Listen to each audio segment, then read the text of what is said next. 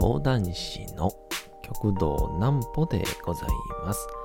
皆様、1月の6日も大変にお疲れ様でございました。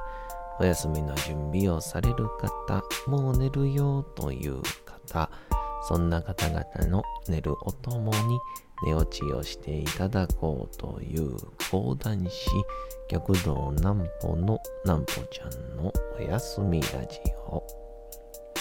このラジオは毎週月曜日から金曜日の21時から音声アプリサウンドクラウド、Spotify、Amazon Music、Podcast にて配信をされております。皆様からのお便りもお待ちしております。お便りは極道南歩公式ホームページのおやすみラジオ特設ページから送ることができます。内容は何でも結構です。ねえねえ聞いてよなんぽちゃんから始まる皆様の日々の出来事や思っていることなどを送ってください。ご希望の方にはなんぽちゃんグッズプレゼントいたしますので、住所、お名前お忘れなくと。えー、いうことで、昨日、いや、今日か。もうすでに。あのー、アマゾンで、ヒゲ剃りのシェイバーをね、買いまして、の、まあ、シェイバーの歯というか、買えばだけなんですけど。で、それがこう、切れ味悪いんですよ。で、これ返品したいなと思った時に、いや、ちょっと今の Amazon は半端ないっすね。えー、その前にこちらのコーナーから。なんぽちゃんの明日は何の日？さて、明日が1月の7日でございますね。もう、早いっすね。1週間経ちますね。さて、何の日でございましょうか。1月の7日でございます。さあ、参りましょう。確か七草がゆは去年読みましたもんね。なんでこちらでいきましょう。世界初の昇級者が登場。2005年1月の7日。世界で初めて昇級者千葉県松戸市に配備をされました。昇級車とは、消防自動車の消防機能と、救急車の救急機能を合わせ持つ緊急車両及び消防救急自動車のことで、近年の高齢化社会に伴う救急出場回数の増加やレスキュー隊員不足を補う役割が期待をされております。昇級者の日。世界初となる昇級者が配備をされた1月7日は開発元の株式会社森田ホールディングスが昇級者の日として記念日に制定をしておりますと。あのー、なんか、世界丸見えですかね。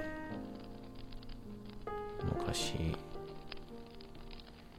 読んでて、あ、見てて、でその時にあのなんか巨大扇風機みたいなやつでこう水を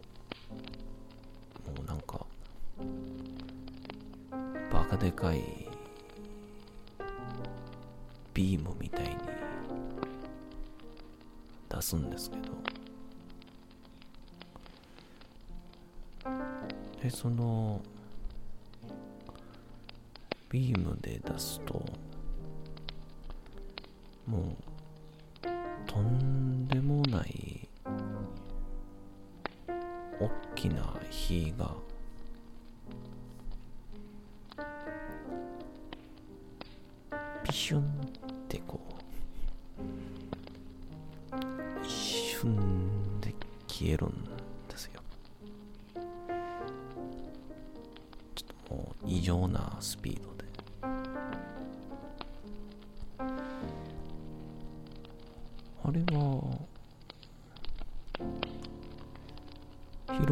なかったんですかね。すげえことなってんなーって思った記憶が。あれ僕は中学生か高校生ぐらいやったと思うんですけどね。まだ実家で見てて。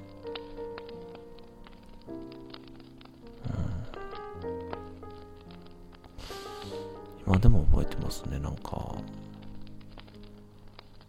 おかんか姉ちゃんかがそれ見て。えー、もう消防隊員いらんやんって言ったんですけど。いや。操縦してんの消防隊員やから。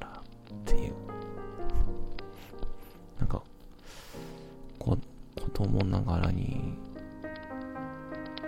すっごくまっすぐに突っ込んだ記憶がありますね。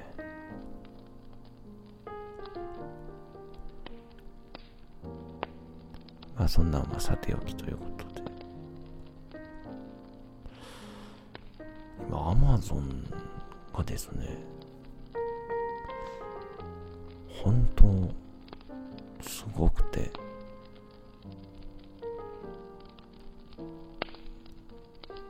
まああの例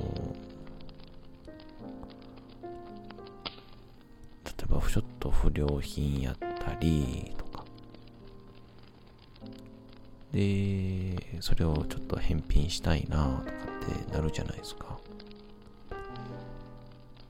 で多分世間一般のイメージもそうやと思うんですけどあのなんていうんですかね。返品ってこう条件があるみたいなというか開封してもたら終わり一回使っちゃったら終わりみたいなあると思うんですけど。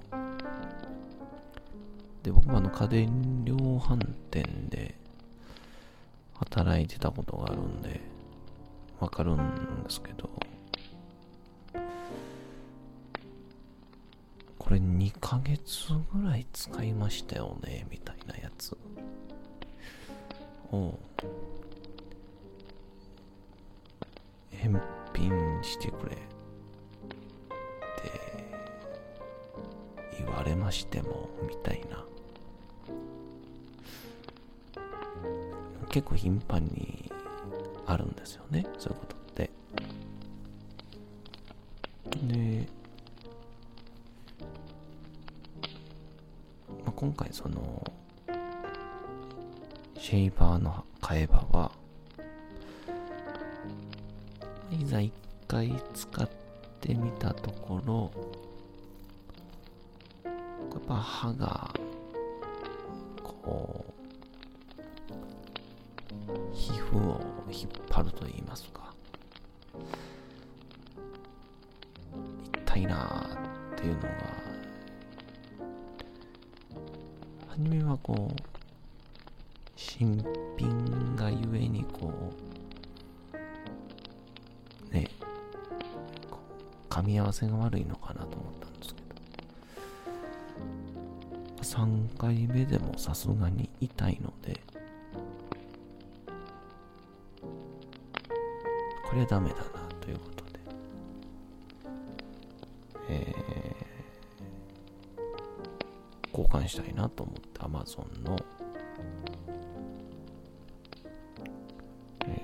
方を見たら、サイトを見たら、ちゃんと、デカデカと、キャンセルしたいです、みたいな、えー、欄がちゃんと書いてあって、ああいうのってね、大会手続きと一緒で、結構分かりづらいところに書いとくのが上等手段やとは思うんですけど。まあデカデカと書いてまして。ああありがたいなと思って。でポーンと押しましたところ。ヤマト運輸に出してねっていうことしか書いてなくて。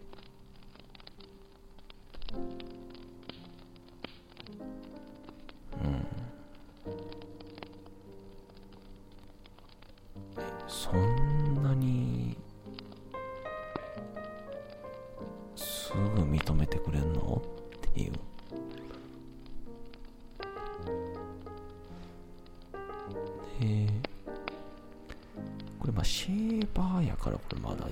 うんですよね。買えばやから。まあ、2、3000の話ですけど、まあね、2、3000って言っても、侮れはしないんですけど、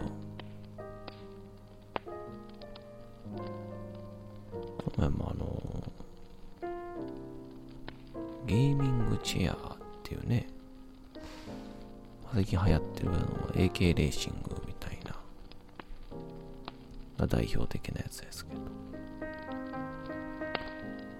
まあ言ったらああいうオフィスとかにある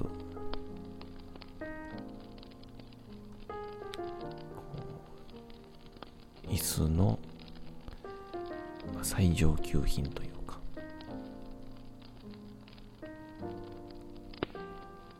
もうちょうど1個グレードが下なんですけど、まあ信頼できるみたいな。その商品を、まあ、僕は今座ってるんですけど、その前に、あの、なるべく安いのを買いたいなっていうので、まあ、形は一緒そうなやつをですよ。まあこういう時に人間って学習すんねんなと思うんですけど、これがまあ多分海外のパチモンなのかなその GT レーシング AK レーシングを買ってみて分かったんですけど説明書とかを多分そのままうまいこと和訳して掲載したりしてるんで全然商品と説明書が違うかったり最終的にはレジが入ってないみたいな、そんなことがあったんですけどはあかんなということまあ別に何も捨ててもないし壊してもないので。送り返そうかと思ってキャンセルのやつを押したら。ヤマト運輸で出しといてねみたいな感じで。一瞬で話がまとまりまして。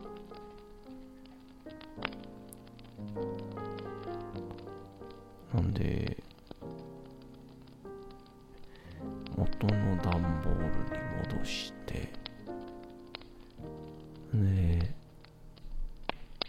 玄関に置いといてえー、ヤマト運輸に回収しに来てもらってそう回収してもらった翌日っすかね。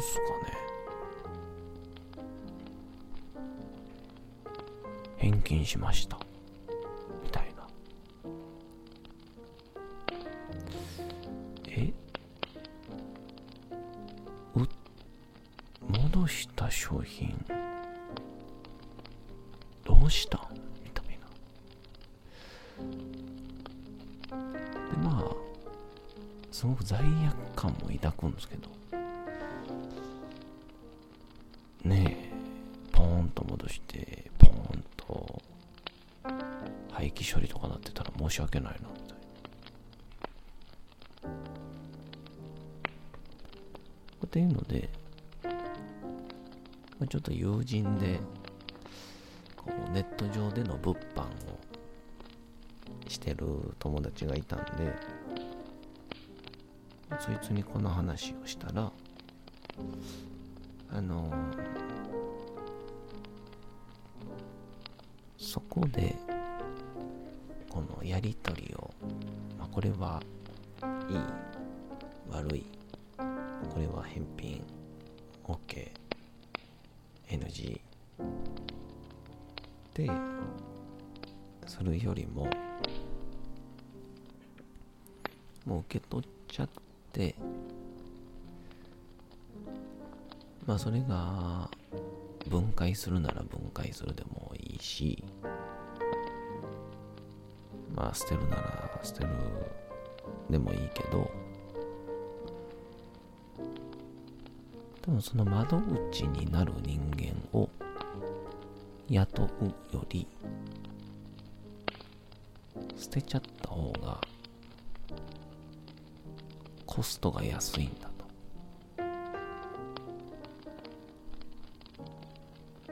ていうので Amazon って全部もう受け付けることになってるみたいな。でもそこで思いましたね。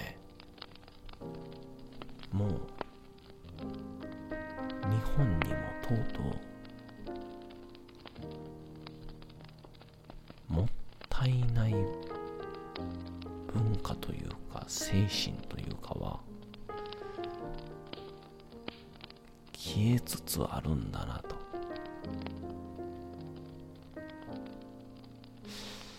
いやそしてそれに僕ももう慣れ始めてもうてるっていうですね。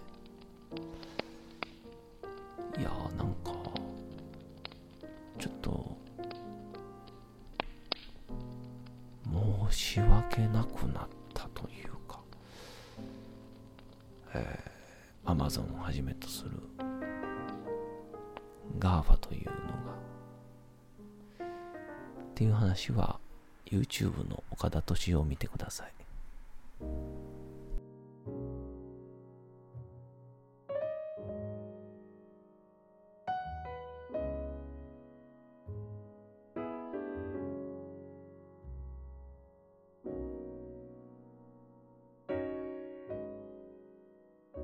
さて、時刻はうとうと朗読会の時間となりました。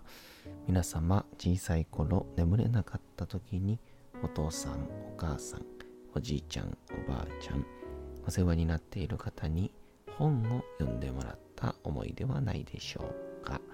なかなか眠れないという方のお力に寝落ちをしていただければと、毎日様々な物語、小説をお届けしております。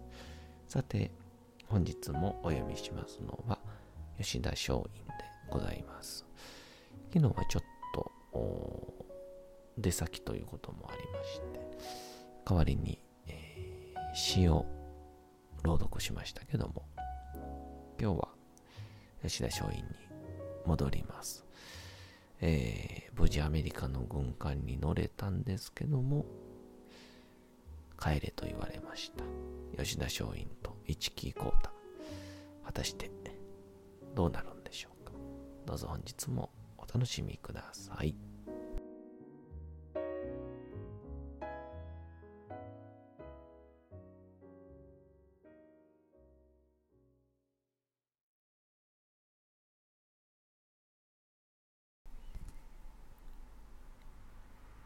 小説吉田松陰道門冬治卑怯な心。アメリカの機関ポーハタン号で密航に失敗した吉田松陰と金子寿助の二人に対し通訳のウィリアムズは親切であった彼はボートを用意し、漕ぎ手の船銀までつけてくれた。早く君たちが乗ってきた船を探して、荷物を取り去りなさい。と言った。ウィリアムズも日本の事情をよく知っていたから、二人が乗ってきた小舟が見つかって、その中の所有物が発見されたら必ず下田奉行所の役人が捕まえに来る。そうなったら大事件になると考えていた。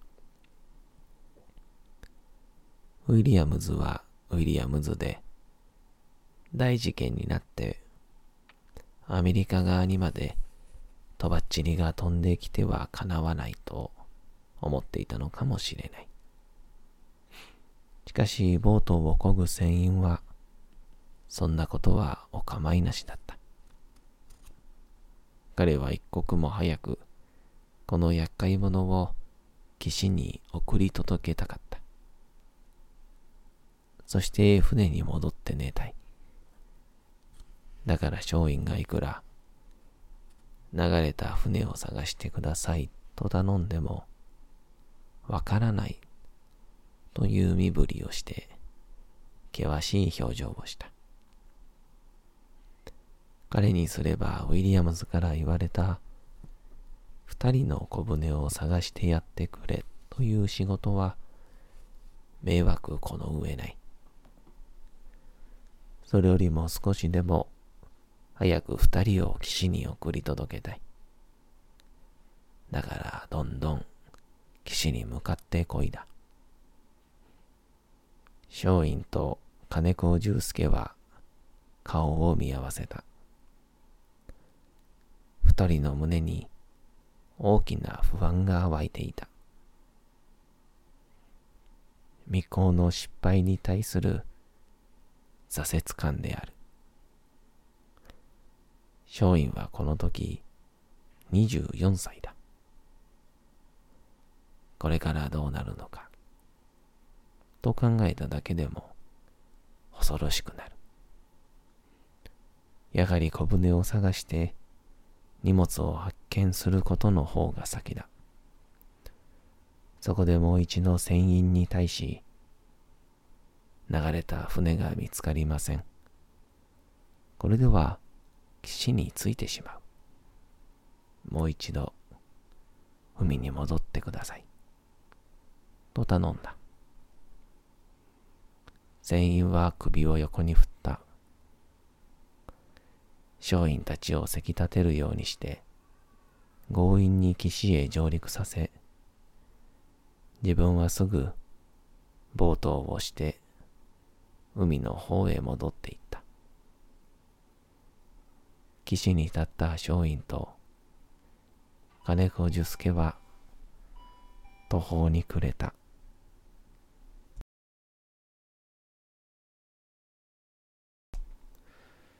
さて、本日もお送りしてまいりました、なんぽちゃんのおやすみラジオ。というわけでございまして、1月の6日も大変にお疲れ様でございました。明日も皆さん、街のどこかでともどもに頑張って、夜にまたお会いをいたしましょう。なんぽちゃんのおやすみラジオでございました。それでは皆さん、おやすみなさい。すやすやすやーん。